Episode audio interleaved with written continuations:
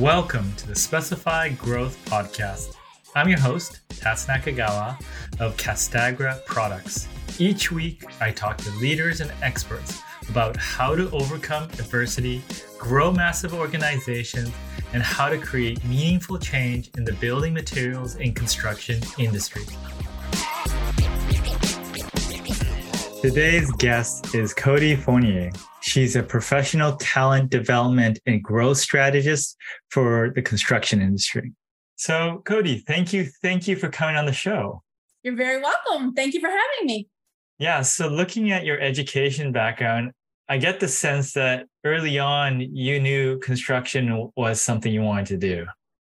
I kind of discovered it at the tail end of my freshman year at Michigan State.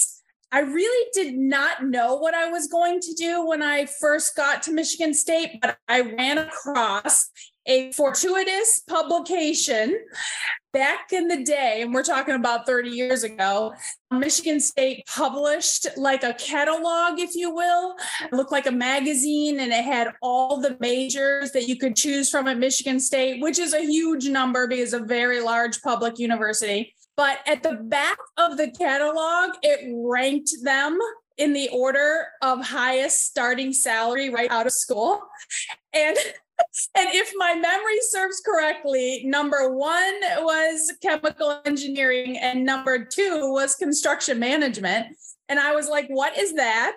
And so I looked it up and I became intrigued because it's like half of the classes were associated with the College of Business, half of the classes were associated with STEM oriented things. So it was a huge variety. And I thought, well, it won't be boring. Let me try it, see how it feels. And if indeed I can be good at it and it makes good money, then that was kind of enough for me. So it was more like a decision from my head versus my heart. But my heart soon followed. As the years in my career progressed, my heart followed. Mm, makes sense. Now, the construction industry is not the same as it was today. What was your experience in getting going? Yes, you're right. I have noticed a lot of changes myself. So I graduated with my construction management degree in 1991. And I started as a field engineer with Turner Construction, hired out of Detroit, immediately transferred to Miami. And there were very few women in the professional ranks within Turner worldwide. There were very few. I'm sure I was one of a handful, but we're so positive. I was just very blessed to be surrounded by a group of people who were very open to mentoring me, were very open to helping me, giving me chances when I was so green and had no experience, and I was armed with nothing but my construction management degree and my pulse. And uh, Minton box boots, which I highly do not recommend you show up on a job site with Minton box boots. But I just was very blessed to be surrounded by a lot of people who were willing to help me. And I think because so many people helped me in my career, that is why now in the later stages of my career, I am constantly looking for ways to pay my success forward. Wow. As part of your mentoring, what is the most sort of memorable advice you got in the early days? Oh, that's an easy question for me to answer. First of all, I would say that one of the biggest blessings that happened to me when I was young is that there were a lot of people around me that were instilling the importance of actual field experience. And so this is something that I carry a torch for now. I would say I carry more than a torch. I would say I carry a very loud megaphone and I scream this from every mountaintop that I can that there is just no substitute for real field experience in the construction industry. There's just no substitute, first of all. You kind of can't get enough. And the more you do it when you're young, the better it will you know have like an ROI to your career later on. And then also I would say along that same line another piece of really important advice that was given to me when I was young, and now I give it to others, is to distinguish the difference between the trailer and the field. So when I say it's really important to get actual field experience in the construction industry, the cute way I like to say it is the trailer ain't the field. So I really want to drive that home because if you ask a lot of people that come into the construction management industry, they will say they have the field experience. What they really mean is they have trailer experience. And I carry a torch for the importance of staying as long as you can in roles that are truly field driven, like being a field engineer, an assistant superintendent, superintendent, that sort of thing, where your primary responsibilities are subcontractor coordination, safety, quality control, and everything that is happening outside the trailer, not the administration of paperwork inside the trailer. So that piece of wisdom was really drilled into me during my first four or five years. And I'm extremely grateful to have been given that advice because that has made a huge difference in my career. And then you, I think you went very shortly after this experience towards the owner side. Tell me about that. I did. Probably one of the biggest themes of my career, if somebody were to, to study it, you know, as a case as a case study, the biggest theme that would stand out is well-roundedness. So I was very intentional in my desire to become well-rounded in the industry and wear many different hats. So after about five years in Turner's world, where I did a large variety of things from field engineer to assistant superintendent to cost engineering, back to assistant superintendent, estimating, back to assistant superintendent, that sort of bouncing around and getting well rounded. Then I left general contracting and I went to the owner side of the equation, became national manager of construction for Blockbuster Video, back when Blockbuster was a thing, back when Blockbuster was on every corner. And that was a huge exercise in well roundedness for me because not only was I switching from the general contractor side of things to the owner's side of things, but as you can imagine, during my tenure with Turner, the average project that I touched was probably $25 million, and that's 30 years ago versus going over to Blockbuster Video, where the average project was maybe a $350,000 TI job, but we were opening somewhere in North America every 14 hours. So it was the pace of the development that added to my well roundedness. And then after my tenure with Blockbuster Video, I went back to general contracting but again, I became more well rounded in that decision because instead of working for a big global company like Turner, I went to work for a very prestigious regional contractor in Florida that did nothing but 100% negotiated design, build, and integrated project delivery projects in South Florida. So that was a another exercise in well-roundedness and then even more so when I joined that company, I was vice president of business development. So I was switching from an operational capacity to a business development capacity. So in all of those kind of first 20 years of my career, I was intentionally trying different things and wearing many different hats. Mm. As you were transitioning through roles, did you uh, acquire new mentors? Like, how are you adjusting? Did some of that stuff come naturally? I was again very lucky to have had good people who trained me and taught me and were patient when I needed to learn. So, probably the biggest transition that I had to make was switching from operations to business development. So, when Miller Construction Company hired me to be vice president of business development back in the day, I remember having conversations saying with them, Are you sure have you looked at my resume? I have no business development experience at all. I am pure operations. But they were very convinced that I had the right personality, the right potential talents, the right interest level, the right ability to communicate with influence. That they were convinced that if I shadowed them, the owners of the company, if I shadowed them for a period of time, that I could learn. And by the way, how lucky was that? Because when I look back at my career, I believe that particular role was the most serendipitous thing that ever happened in my career. Because picture this, Tats. If you are going to learn how to do business development for a general contracting firm, can you imagine a better scenario than doing it in one where they don't bid anything ever?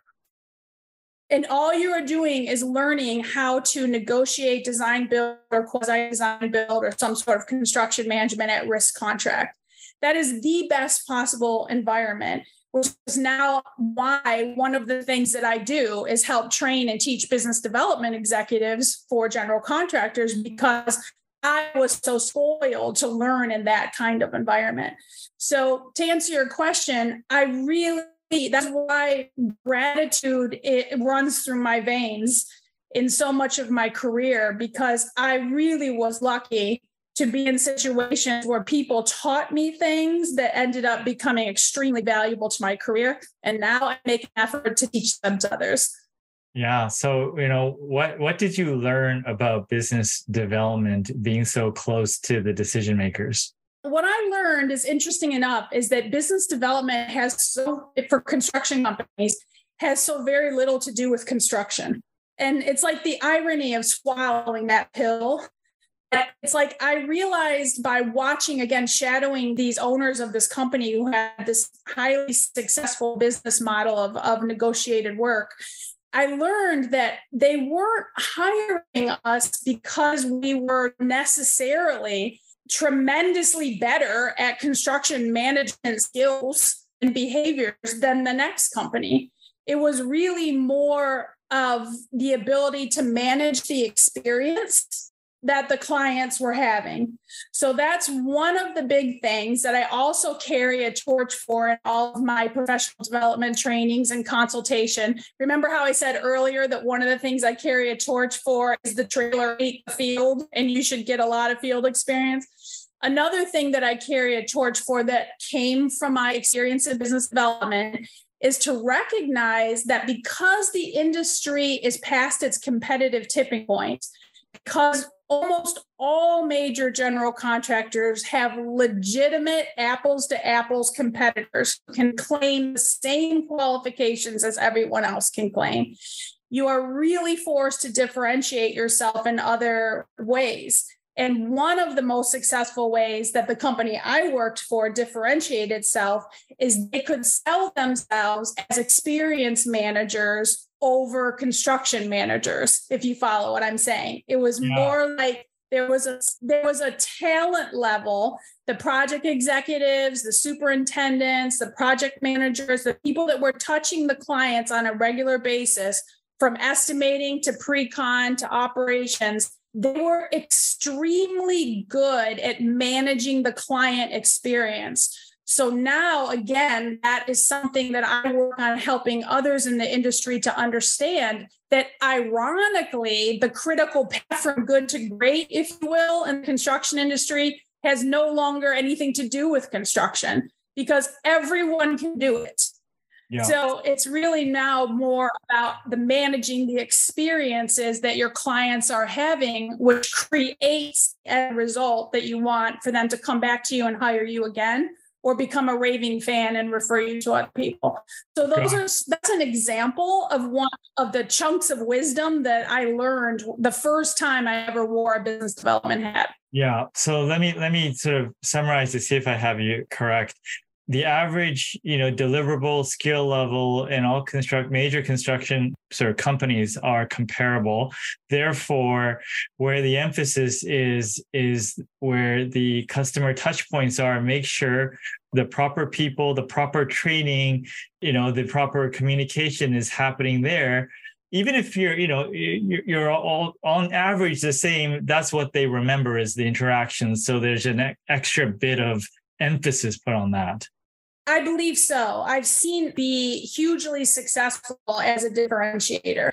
One of the quotes that I like to use when I do this type of training is from Maya Angelou that people will forget what you've said, they will forget what you've done, but they don't forget how you make them feel.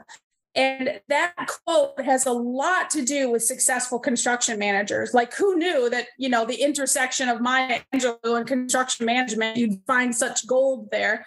But it has truly been my experience that the it's not necessarily the people who know the most about construction that do well. It's the people who have the, the interpersonal skills and the empathy and the compassion to hold clients' hands through what is often an extremely stressful, extremely traumatic experience.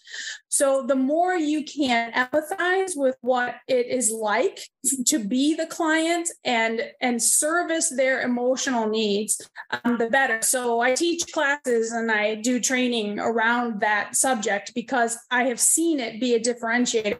Of course, there are other differentiators beyond that but the point is, construction companies, and then therefore all of us who work for those construction companies, we can no longer sell ourselves the same way. Meaning, we can't just say, well, our 30 second elevator pitch can no longer be we deliver quality construction projects on time and on budget. Here's our testimonials from projects just like yours. How do we do it? We have the best people.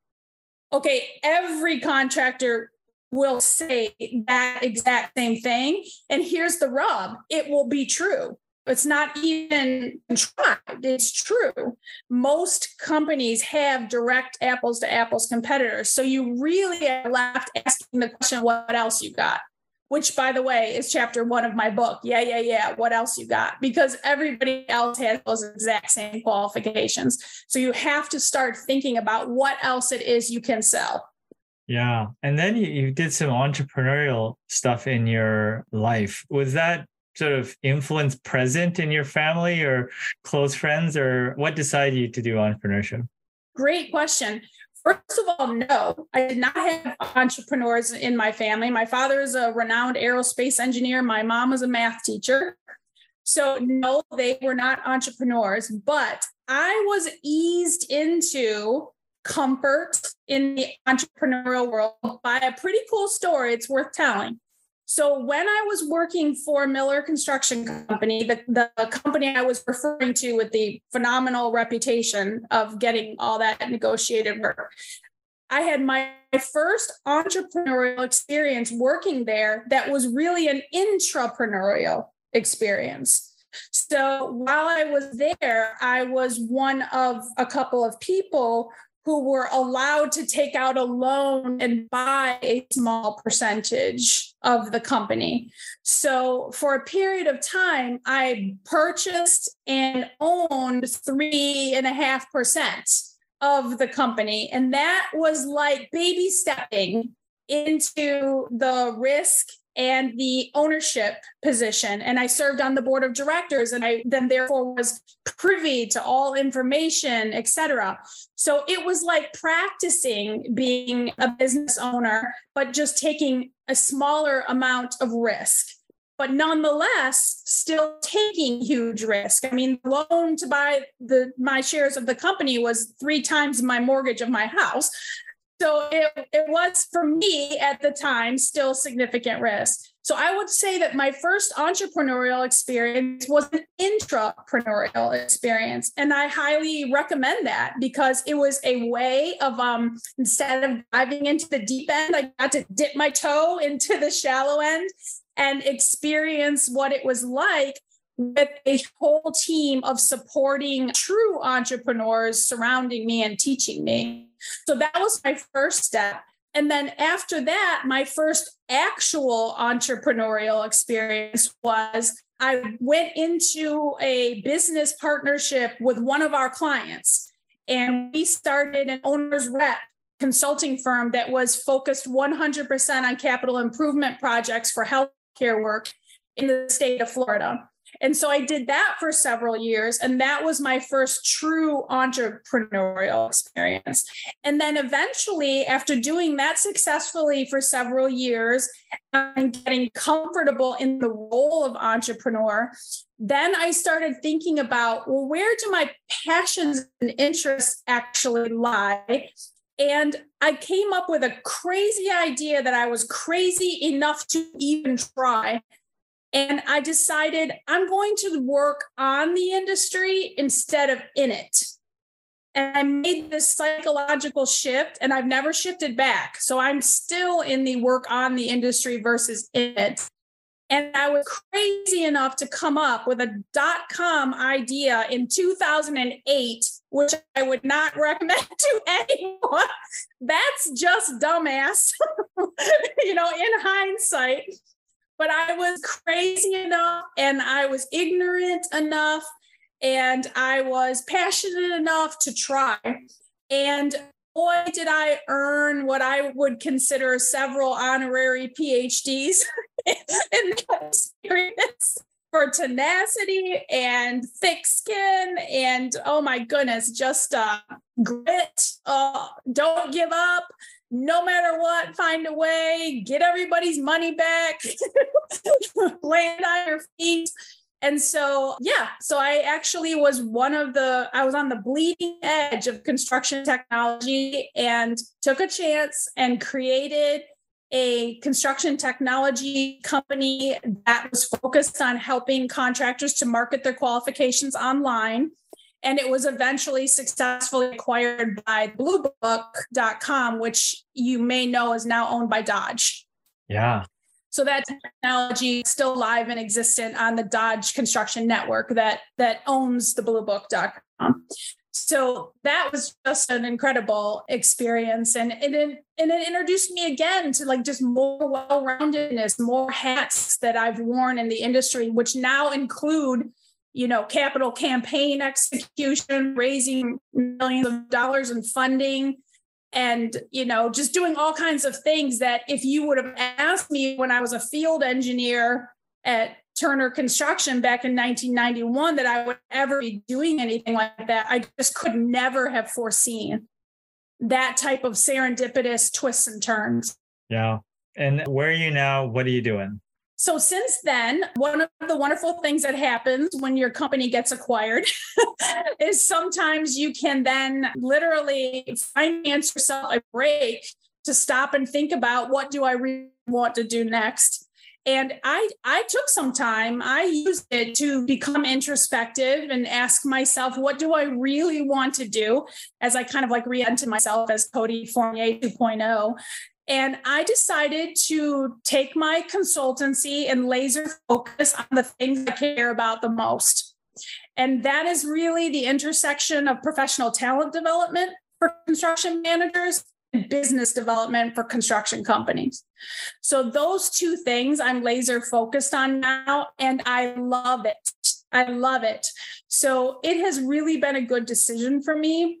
And along the path of making that decision, a lot of it was as a result of the rewarding experiences I had when I published my book on that subject. So I published several years ago, I published a book called Inside Construction's Most Valuable Players. And it was my attempt to create like a must read, tell it like it is, roadmap to advance your career in the construction management industry and dramatically increase your chances of success if and when you make it to the executive ranks. And the success of that book and all the feedback that I've received from thousands of people that have read it around the country, that fueled my decision to laser focus in that area because I could see that I was having an impact and it was making a difference in people's lives.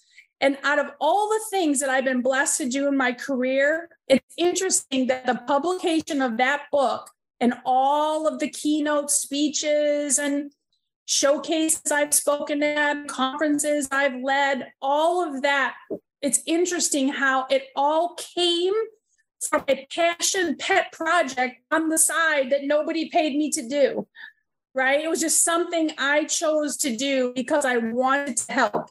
I wanted to create a book. I wanted to create a roadmap that I wish I would have had, that I wish somebody had given me. That was my whole reasoning for writing the book. And it's amazing how from that, I now sit where I am today talking to you and committed for the rest of my career to paying my success forward and helping other people in the industry to have accelerated, unusually successful careers and giving them a bunch of strategies and insights on how they can do it. So that's where my journey ended up. Yeah. And I mean, you've shared many things in the course of our discussion, but I mean, what are some other pieces of advice that you find you commonly give to people? I would say for sure. We hinted a little bit at this already, but let me make sure I put a more clarifying point on it. One of the biggest pieces of advice I give when I can sense that I am talking to somebody who has very high potential in the industry, one of the things I do is get them to understand that business development skills will ultimately trump construction management skills.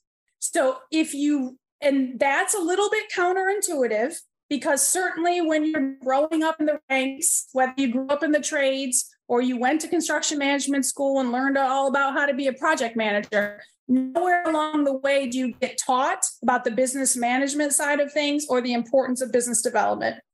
So I always try to shine a light on that issue and help people to understand that if you see yourself as a potential leader in the construction company you work for, or you have entrepreneurial passions and desires to run your own company someday, you need to start understanding and embracing right away that the most important thing to learn is how to develop growth and profitable client base. And I try to explain to everyone this is why one of the classes that I teach is called Getting the Work is Harder Than Executing It. Because that is very, very difficult, very counterintuitive, and a little bit shocking for some people to hear. So the younger they are, the quicker you can plant that seed in their head to understand that at the end of the day, you will be most valuable to the construction company that you work for if you can become a seller doer and if you become somebody who can influence revenue generation. If you can make it rain within the company you work for, you're golden in any economic cycle. There you go. Is there anything that uh, I did not ask you, but uh, you wanted to share before we wrap this up? Oh, well, maybe I'll just say this. One of the things that's, I think, an important message for anybody that's listening that's like, say, in their first five years, the construction industry. What's important for you to know is that you have come into the construction management industry at a very unique time. And I think it's important for you to know and understand the unique nature that you've come into. So, what's unique about it is that there's so many jobs and you're so in demand. Okay. So, pretty much all you have to have right now to get a start in a construction company is maybe you have a construction management degree, maybe that's not even required. You have a pulse and a willingness to work, and there's probably a job for you. But it's really important for these young people where that's the only thing they've experienced is being in high demand right? And companies kind of fawning all over, competing to get your attention and for you to come work for them. It's important for you to understand that eventually there will be an economic swing. The pendulum will swing the other way. This is the nature of our industry. If you've been around long enough, you will see these economic swings. It's just that young people today haven't experienced one of those yet. So the reason I take the time to explain that to people is because the sooner the better you start thinking that, wow, at some point in time, I will have to differentiate myself against my competitors, against my peers. It doesn't feel like you need to do it right now, but I want to like grab people and say, trust me when I tell you, start developing your differentiators from the guy sitting next to you.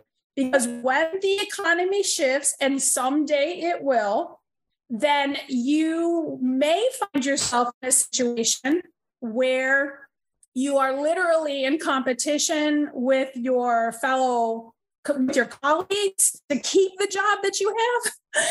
And you definitely will be in competition with everyone around you for the for the reducing amount of promotion opportunities that are above you.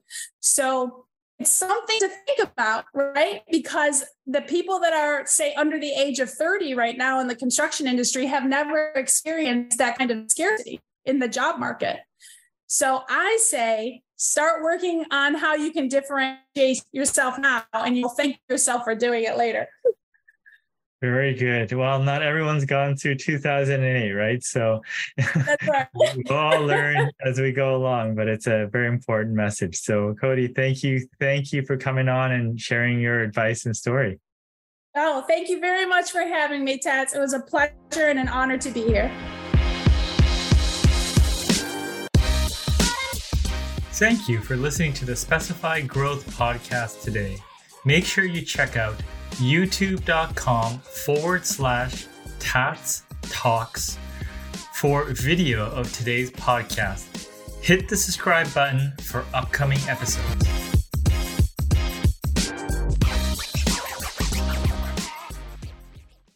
This podcast is a part of the C Suite Radio Network. For more top business podcasts, visit c-suiteradio.com.